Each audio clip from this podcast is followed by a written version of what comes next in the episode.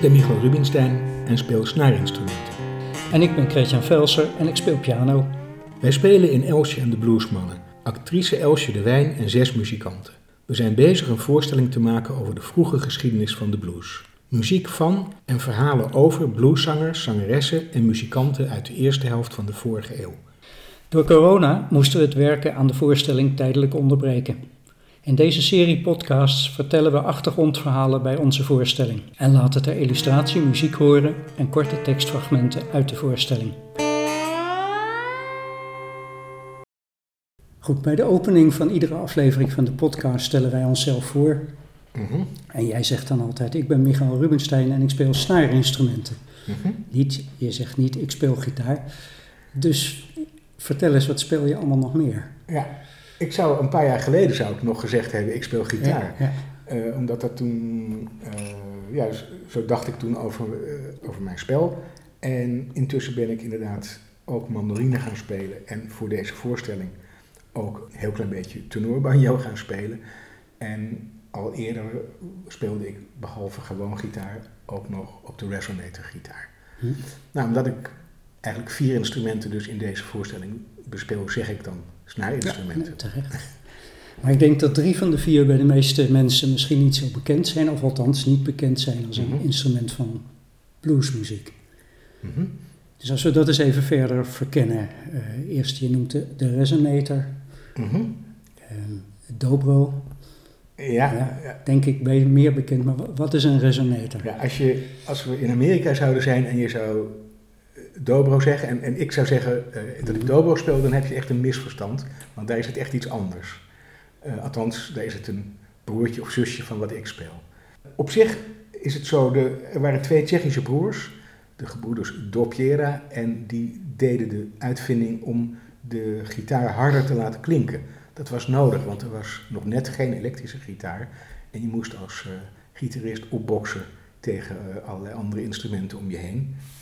En toen hebben ze bedacht, als je nou een, een metalen een koon, koon is letterlijk een, een kegel, maar bij een kegel denken wij aan iets puntigs. Je moet het meer voor je zien als een soort kommetje, een metalen kommetje, wat je als een soort extra klankkast in je gitaar bouwt. Dat gaat resoneren en dat maakt de gitaar, dat de gitaar harder klinkt. Mhm. En dan zet je daar een bepaald soort constructie op, een brugconstructie. En je doet er een metalen plaat overheen.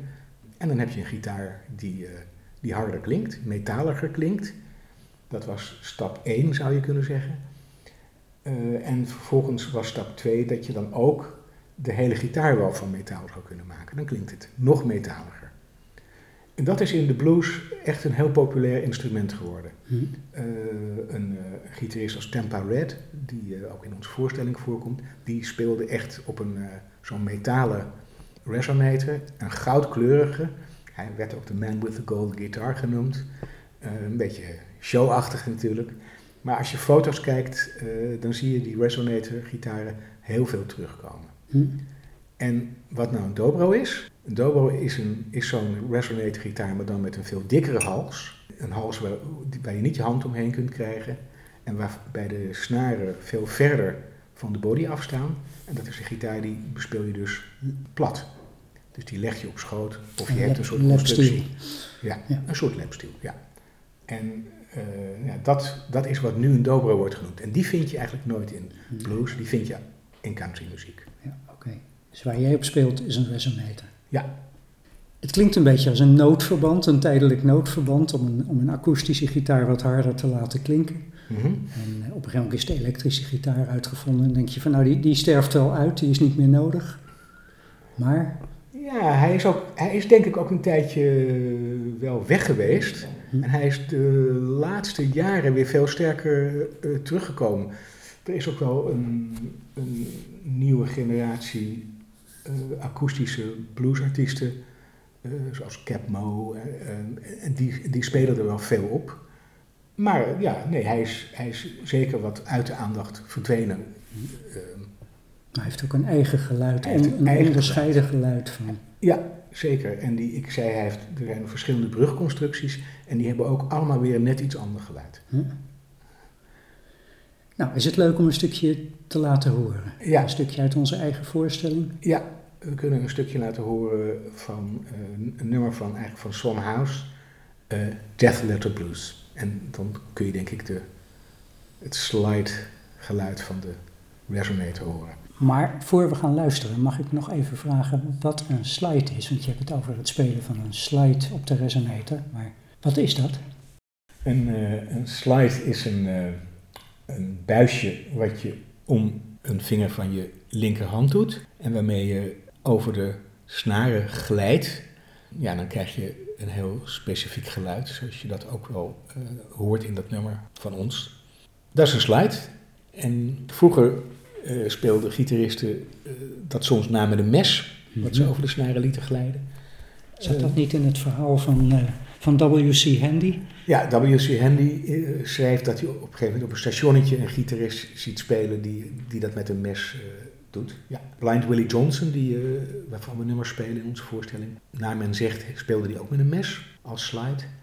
Later werden daar vooral flessenhalsen eerst voor gebruikt. Bottleneck gitaar is ook wel een, een term voor slide gitaar. Uh, messing heel vaak. Mhm. Ik zelf uh, speel eigenlijk het liefst met glas. Hm.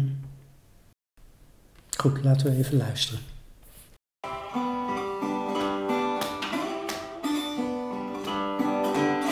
I got his letter this morning. How you ragged on rag. I say, hurry, the gal you love is there. I got his letter this morning. I say, how you ragging on his rag. I said, hurry, hurry, baby. The gal you love is there. Then I grabbed up my suitcase, took her down the road. When I got there, she was lying on a cooling board. I grabbed up my suitcase, I said, look on down the road. And I said, I got there, baby, was lying on a cooling board. And I walked up real close, looked down in her face. She got a good old girl. Today it was a judgment day, you know. I walked up close, and I looked down in her face. Is het ook een andere techniek om op, op resonator te spelen? Um, Als je Sondhaus ziet spelen, is dat een heel ballet met zijn, met zijn duim en de rest van zijn hand. Ja, die heeft enorme handen. Ja. en die slaat met een geweld op die gitaar. Ik, ik vind dat heel indrukwekkend om te, om te zien en te horen. Het is een. Ja, sowieso hebben veel bluesgitaristen uh, van vroeger dat. Uh, die hebben een soort dubbele techniek waarbij ze heel hard met hun duim aanslaan en, en met hun vingers. En ik speel daarom. Die resonator speel ik met een uh, duimplectrum. Hm? Om te proberen een beetje wat harder geluid met mijn duim te krijgen. Anders klinkt dat iets te, iets te lief. Ja. ja. Oké, okay, dit was de resonator. En dan gaan we nu naar het volgende instrument, de mandoline. Ik zou me kunnen voorstellen dat dat een beetje een verrassing is, want de mandoline associëren veel mensen toch met Italië en Napels. En, uh, hoe komt de mandoline überhaupt in Amerika terecht? Ja, ik, ik vermoed via Italiaanse uh, migranten die je mee hebben genomen. En dan moet je bij mandoline echt denken aan die buikmandolines. Mhm. En ik heb al wel gevonden dat in de 19e eeuw er Afro-Amerikaanse mandolineorkestjes waren. En ook stringbands waarin zowel gitaar als mandoline als banjo speelden. En in de, in de blues, met name in de jaren 20 en 30, vind je de mandoline uh, best behoorlijk vertegenwoordigd. En vaak wel in combinatie met nog een gitaar of een, of een resonator gitaar. En de banjo, of de mandoline, is natuurlijk hoger gestemd. Heeft een hoog, omdat het een klein instrument is, heeft een hogere toon en is dus heel goed hoorbaar. Mm -hmm. En dat, uh, uh, dat maakte het denk ik ook heel, uh, heel geschikt. Ja. Oké, okay, hij is dus met, met emigranten meegekomen. Is daar zowel onder witte als zwarte muzikanten, ja. heeft zich verspreid. Is het instrument ook veranderd? Want je zegt net buikvormig. Ja. Ja, dat Hebben is... ze hun buik behouden? Nee, de buik is verdwenen. Eh, rond 1900 heeft Orville Gibson, de oprichter van de beroemde Gibson gitaarfabriek, maar de, dat was echt een gitaar- en mandolinefabriek Mhm. aanvankelijk. En die heeft echt een revolutionaire stap gemaakt, want die heeft de mandoline als het ware herontworpen eh, en hem meer op een viool laten lijken. Dus gewelfd aan de onderkant en aan de bovenkant, maar daarmee is die, die buik is verdwenen. En de techniek? Is, is, is mandolin spelen technisch anders dan gitaar spelen? Ja, een mandoline heeft dubbele snaren, eh, vier dubbele snaren. De mandoline is gestemd in kwarten, dat is heel fijn. Dus van hoog naar laag E, A, D, G. En hij is precies gestemd als een viool. En er waren ook heel veel, eh, en nog steeds zijn er veel mandolinespeler die ook fiddle spelen. Het handige van die kwarten, of ja, van die kwarten, is dat je overal op de mandoline dezelfde grepen terugziet. Dat maakt het heel makkelijk. Het is dus een heel visueel instrument. En ik ben zelf heel visueel ingesteld, dus dat maakt het voor mij eh, heel, heel fijn. Het is natuurlijk een veel kleinere hals, dus een beetje priegelig. En ik ben natuurlijk een gitarist die zichzelf een beetje mandoline heeft leren spelen. Dus het is heel erg zoeken naar de goede houding. Zowel voor de mandoline zelf als eh, voor, je, voor je rechterhand, waarin je plektrum zit. En daar ben ik nog steeds mee bezig. Net de afgelopen week heb ik mijn houding weer helemaal veranderd. En eh, de houding, zowel als ik hem vasthoud, maar probeer ik ook mijn handstand eh, van mijn rechterhand te veranderen. Dat is nog steeds een continu zoek- Hm. zoekproces. Ik kijk naar YouTube-filmpjes. Hoe, hoe, hoe doen eh, echte topspelers dat dan? Maar het is anders, Ja. jazeker. Ja. Goed, de mandoline die was dus ontzettend populair rond de eeuwwisseling. Eh, iets, iets later zou ja, ja, rond de eeuwwisseling was hij Ja. zeker populair. Ja. Mandoline-orkestjes waren er. Ja. eh, En stringbands. Ja. Zijn, zijn er mensen in de blues geweest die echt belangrijke pioniers waren wat dat betreft? Wat zijn? Er zijn er steeds dezelfde namen duiken daarbij op, maar de naam die het allermeest naar voren komt is, is die van Yank Rachel, Mhm. die eh, heel lang samen met eh, gitarist Sleepy John Estes heeft gespeeld. En ze hebben samen heel veel, toch ook wel heel veel nummers gemaakt die nog steeds in blues gespeeld worden, die je nog steeds op platen ziet terugkomen. Someday Baby, Diving Duck Blues, echt wel veel, eh, veel bekende nummers. En Yank Rachel had een bepaalde manier van tremolo maken. Dat is ook nog heel kenmerkend voor de mandoline. Dat zit er al vanaf de klassieke Italiaanse mandoline in. Dat je dus nou ja, snel, snelle tremolo's maakt met je, met je plektrum. En hij had een bepaalde manier ontwikkeld waarbij je dan je linkerhand een soort terugtrekkende beweging laat maken. En dat heeft een heel kenmerkend geluid, wat we zo ook even zullen laten horen. Er is een leuk verhaal over Yank Rachel, ook in onze voorstelling. Ja. Eh, dat wordt gelezen door, eh, door Elsje. Eh, en daarna spelen we een nummer van Yank Rachel. Yank Rachel samen met Sleepy John Estes, Diving Duck Blues. Dit is hoe Yank Rachel mandoline is gaan spelen. Als jongetje zag hij voor het eerst iemand op een mandoline spelen. Dat wilde hij ook. En daarom ruilde hij een klein varkentje dat hij had gekregen voor die mandoline. Zijn moeder was boos. Dat varkentje was bedoeld als vlees voor Yank als het groot was. Nou, dan moet je die mandoline maar opeten, zei ze. Maar Jenk wilde per se die mandoline hebben. Hij leerde zichzelf spelen en twee jaar later, hij was tien, verdiende hij voor het eerst geld met muziek. Hij speelde op een feestje en kreeg er 50 cent voor.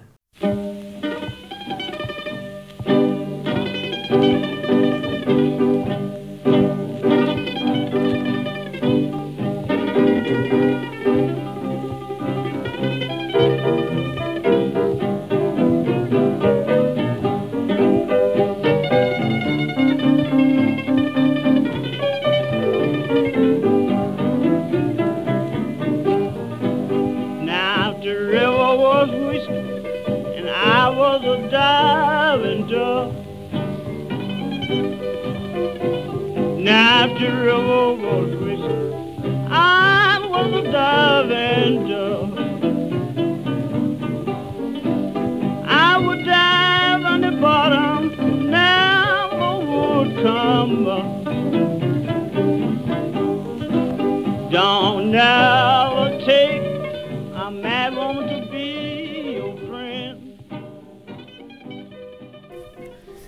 Yank Rachel, we hebben hem nog even niet in de tijd geplaatst, maar hij is van...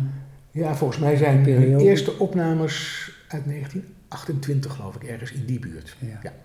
Dus dat is wel vroege blues. Ehm, Ja. Is, er zijn er ook nog blues mandolinespelers van nu, waar je zegt, die vind ik bijzonder. Ja, ik denk dat ik de bluesmandoline het eerst heb gehoord bij Ry Cooder. Eh, op, op zijn eerste LP's, ergens dus eind jaren 60 hebben we het dan over, speelde hij een mandoline. En nog steeds speelt hij af en toe een nummer een mandoline op zijn plaat. Vaak wat meer op de achtergrond trouwens. En toen ik ben gaan zoeken naar bluesmandolinespelers nu, toen ik mandoline ging spelen, er zijn er echt niet veel. Eh, dan heb je een handjevol. Rich Del Grosso, Burt Devert. Je hebt, eh, van- nou ja, die is ook alweer overleden. Leven Helm van de band speelde mandoline. Ook aan het eind van zijn leven heeft hij nog veel opnames op mandoline gemaakt. Nou, zo zijn er nog wel wat Hm. mensen. Maar ja, Burt Devert en Rich Del Grosso vind ik de meest in het oog springende blues-mandolinespelers nu. Gaan we naar iets luisteren of wil je nog iets vertellen over Nee. Bert? Ja, nee, laten we naar Burt Devert dus Ja. een klein stukje luisteren. Eh, die heeft een, eh, een heel goed klein beentje. En dan hoor je ook heel goed de combinatie van mandoline met een in dit geval elektrische eh, resonator en een bassist en een drummer. En, en eh, hij speelt dit nummer, Mailman Blues, speelt hij ook echt heel erg in, eh, in Yank Rachel stijl. En daarnaast slaat hij heel erg goed tegenmaten op zijn, op zijn mandoline. En dat deed Yank Rachel ook heel veel. Die was onbekend dat hij, ja, je- als je een plectrum met een plectrum speelt, heb je wat dan heet downstrokes en upstrokes. Dus je slaat hem naar beneden of naar boven. En als je hem naar boven slaat, hoor je eerst de hoge snaren. Mhm. En dat hoor je heel erg sterk in dit nummer. En dat deed Yank Rachel ook heel veel. Goed, we luisteren even naar Bert Dievert. Man,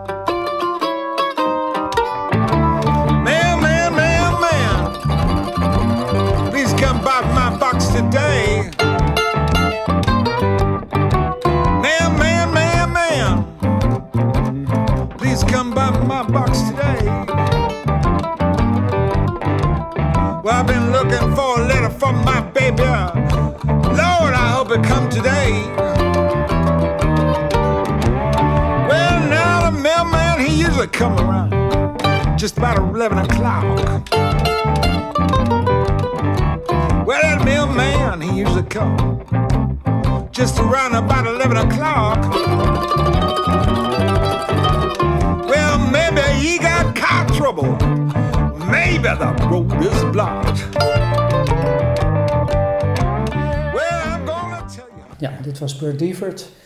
Nog- even terug naar het instrument. Ehm, nou, het eerste wat wel leuk is om te vertellen is, je- is je laat er zelf in bouwen op dit moment. Ja, ja, En waarom, waarom doe je dat? Want ze zijn gewoon te koop. ja. Omdat ik niet in Amerika woon. Ehm, ik laat er een bouwen eh, met zo'n resonator. Mhm. Want op een gegeven moment zijn ze ook mandolines daarmee gaan bouwen. En eh, in Amerika zijn er nog volop eh, echte uit de jaren 30 met name te koop. En een paar maanden geleden had ik er ook bijna een gekocht. Eh, ik zag er een voor een redelijk zacht prijsje staan. En nou, ik vond het heel verleidelijk. En eh, toen heb ik wat om me heen gevraagd. En nou, een gitaarreparateur die ik ken, die zei, doe het niet. Ik ga hem in ieder geval niet voor je restaureren. Want eh, ja, je houdt je ellende op de hals. Want die oude instrumenten hebben vaak geen versterkte hals. En die halsen staan krom. En dat instrument krijg je nooit meer, nooit meer goed. Nou, het was een verstandig advies. Kijk, in Amerika zijn nog ontzettend veel oude instrumenten te koop. En het is inderdaad waar dat eh, mandolines uit die tijd nog niet met een versterkte hals hadden. Zoals ook gitaren Mhm. altijd een versterkte hals. Die trekken krom. Dus die kunnen krom trekken, ja. En zeker die, die resonator mandolines waar misschien wat meer spanning op staat, die, eh, die lopen heel erg dat risico. Op zich is de mandolinehandel in oude mandolines in Amerika, die is gigantisch. Big business. Dat is big Ja. business. En ehm, die, eh, die Orville Gibson, die had op een gegeven moment een, een ontwerper, Lloyd Lohr.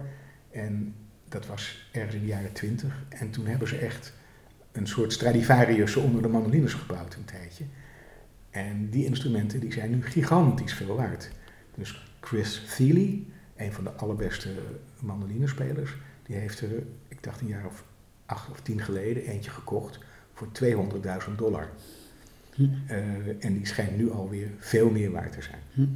Maar tegelijk las ik op een mandoline-website waar ik vaak kom een bericht van iemand laatst. Die was helemaal gelukkig, die had een, eh, een Gibson uit 1915 gekocht voor 1600 dollar. Dat vind ik niet duur voor zo'n eh, voor zo'n oud instrument. Maar goed, ik, eh, eh, ik besloot dus om niet zo'n oud instrument te kopen. Maar ja, ik wilde eigenlijk al, al een paar jaar heel, heel graag zo'n resonator mandoline. En toen ben ik in Nederland op zoek gegaan of er misschien iemand zou zijn die hem kon bouwen. En toen eh stuitte ik op een bouwer uit Alphen aan de Rijn, Arie van Spronsen. En wat me bij hem op zijn website trof, was hij bouwt zowel dobro's als resonator gitaren als mandolines. Mhm. Toen dacht ik van nou, Ja, dat die is, is, eh, dat is de man. dat is de man. Dus die is er nu eentje voor me aan het bouwen. Ja, leuk. Ja. Goed, de mandoline en de blues. Ja, Eh, we hebben het eigenlijk niet gehad over, over de mandoline en de, en de bluegrass muziek. We hebben gevraagd hoe komt de mandoline in de blues terecht, maar ik denk dat mandoline in Amerika ook erg wordt geassocieerd met, met country en bluegrass. Ja. Hoe zit dat verhaal in elkaar? de mandoline en de banjo, die zijn al, ook al in de 19e eeuw opgepikt door, door witte Amerikanen. En eh, die zijn er ook muziek op gaan maken. Mhm. En dus zo zijn de instrumenten in wat dan heet old time eh, terechtgekomen. En bluegrass is, eh, is eigenlijk een veel recentere muzieksoort. Stamt uit zo de tijd rond 1940. Dus dat is eigenlijk nog een hele jonge muzieksoort. En er was één mandolinespeler, Bill Monroe. Dat is in, in de bluegrasswereld echt zo'n beetje de mandolinegod. En die heeft met zijn groep de Bluegrass Boys, zo genoemd omdat het gras in Kentucky een soort blauw schijnsel sch- soms schijnt te geven. Die heeft een stijl ontwikkeld waarbij ze nummers als het ware op dubbele snelheid speelden. En hij is inderdaad ongelooflijk virtuoos. En dan had hij ook nog een geweldige gitarist en een geweldige banjo-speler in zijn groep. Lester Flatt en Earl Scruggs. En dat is dus een soort gouden bezetting geweest. Maar daarmee is de muziek ook totaal veranderd. Hm? En het, ik, wat ik heel interessant eraan vind, in jazz, in bluegrass en, en iets later dus ook in blues, is er een ontwikkeling waarin het nummer als nummer minder interessant is geworden en waarin de virtuositeit van de instrumentalist voorop is komen staan. En daar is Bill Monroe een, eh, een goed voorbeeld Ja. van. Zullen we er even naar luisteren? We gaan even luisteren naar ehm, Bill Monroe en de Bluegrass Boys met het nummer Bluegrass Breakdown.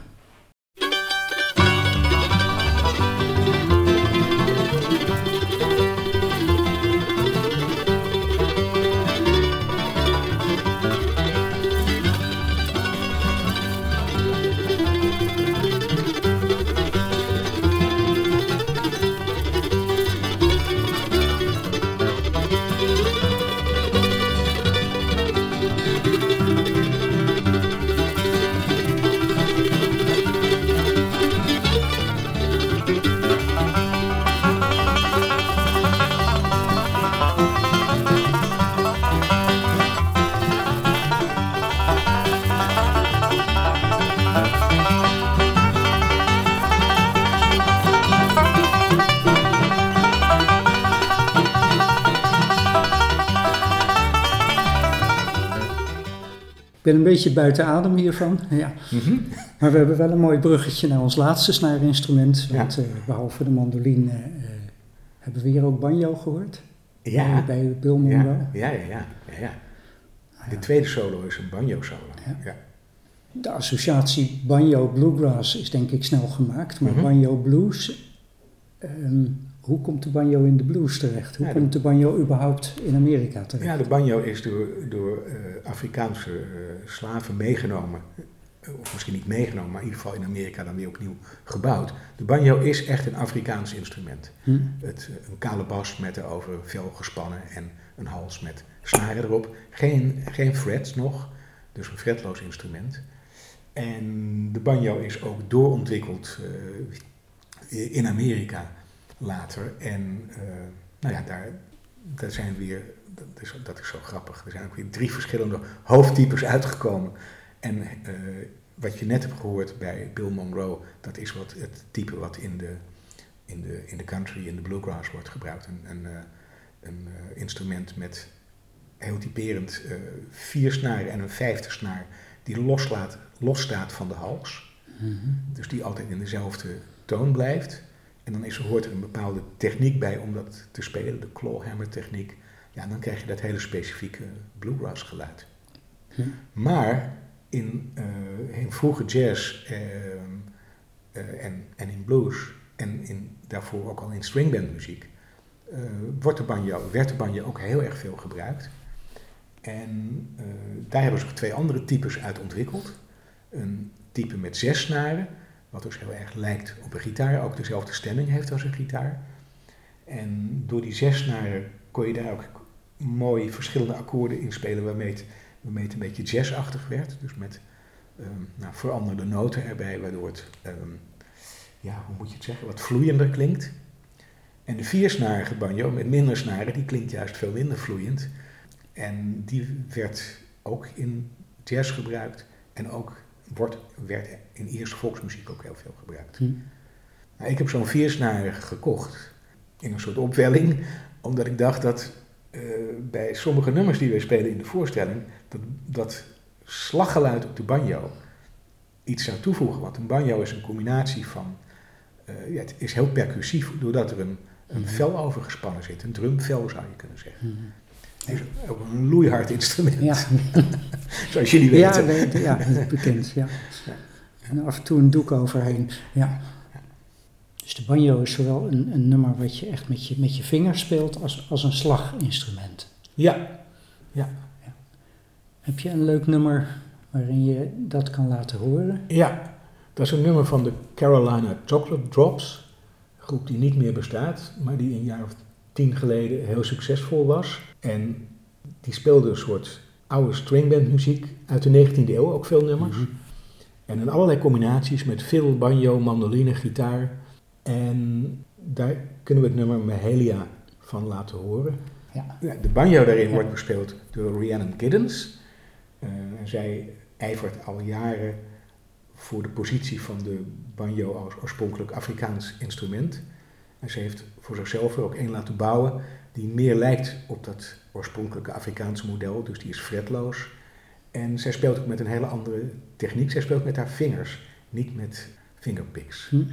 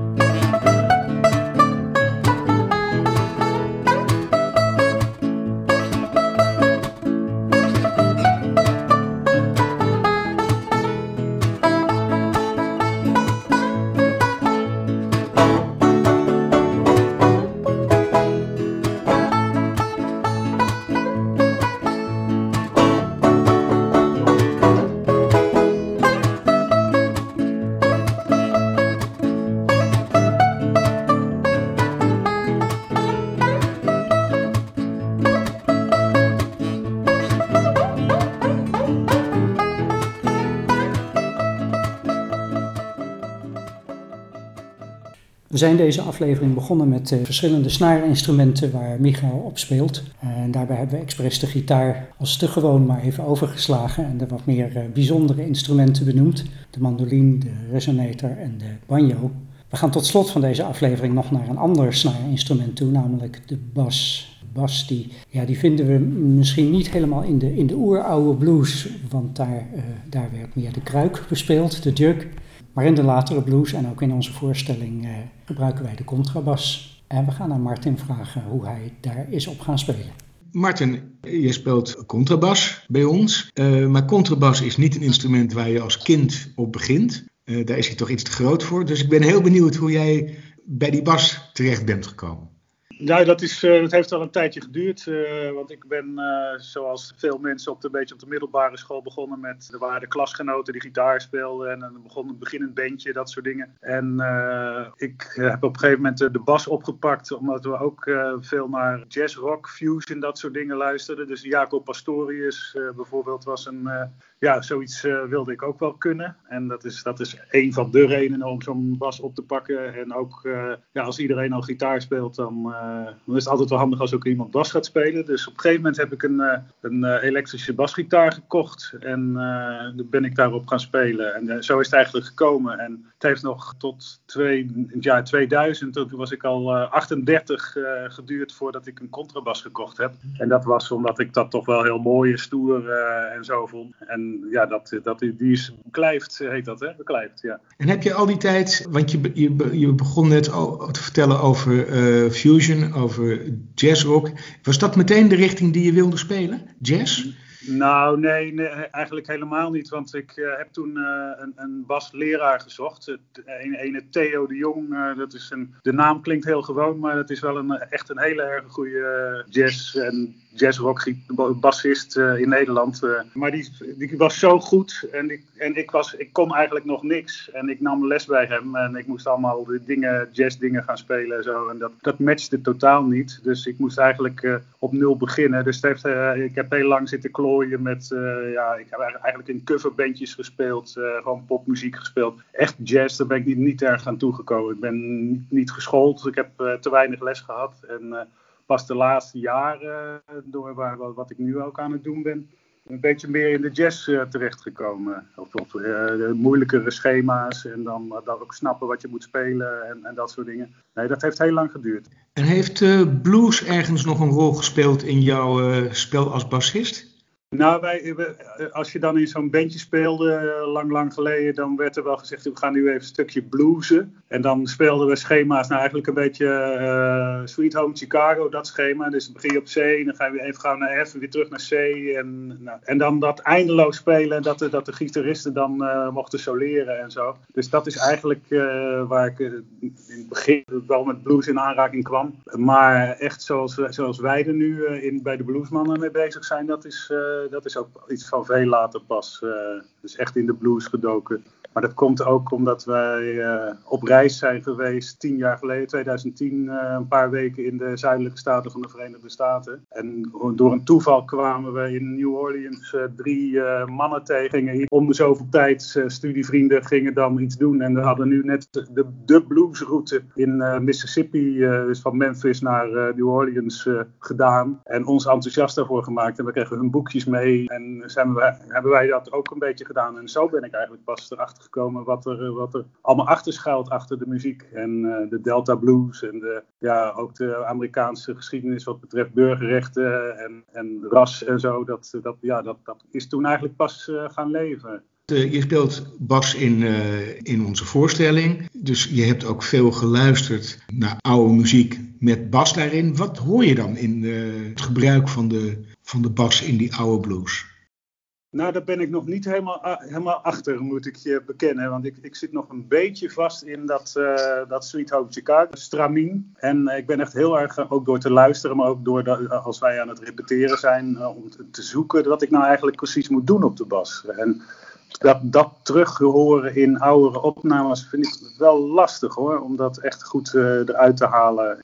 Soms dan denk je dat er helemaal, eigenlijk helemaal geen bas in zit. Uh, dat, dat is natuurlijk ook wel vaak zo. En, uh, ik, ik, ben daar nog niet helemaal uit. Ik ben dat ook nu aan het uitvogelen doordat wij er nu mee bezig zijn. En als ik onze oefenopnames terughoor, dan denk ik uh, soms van ja, je doet te veel en, en, dan weer te weinig. Dus dat is nog echt een proces wat nu aan de gang is. Je geeft eigenlijk aan dat het een zoektocht is. Ja, zeker. Zeker ook vanwege de bezetting, uh, ook omdat de piano bij is. Ik ben dat uh, niet gewend om uh, met een pianist erbij te spelen.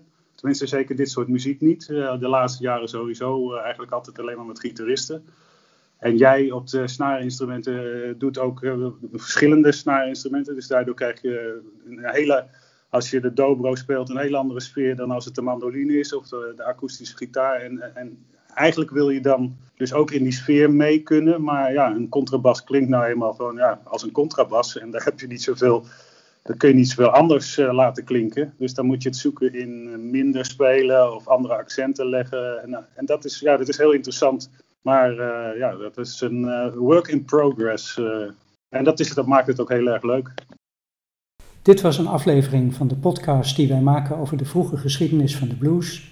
Als je meer wilt weten over onze voorstelling, bezoek dan onze website www.elsjebluesmannen.nl.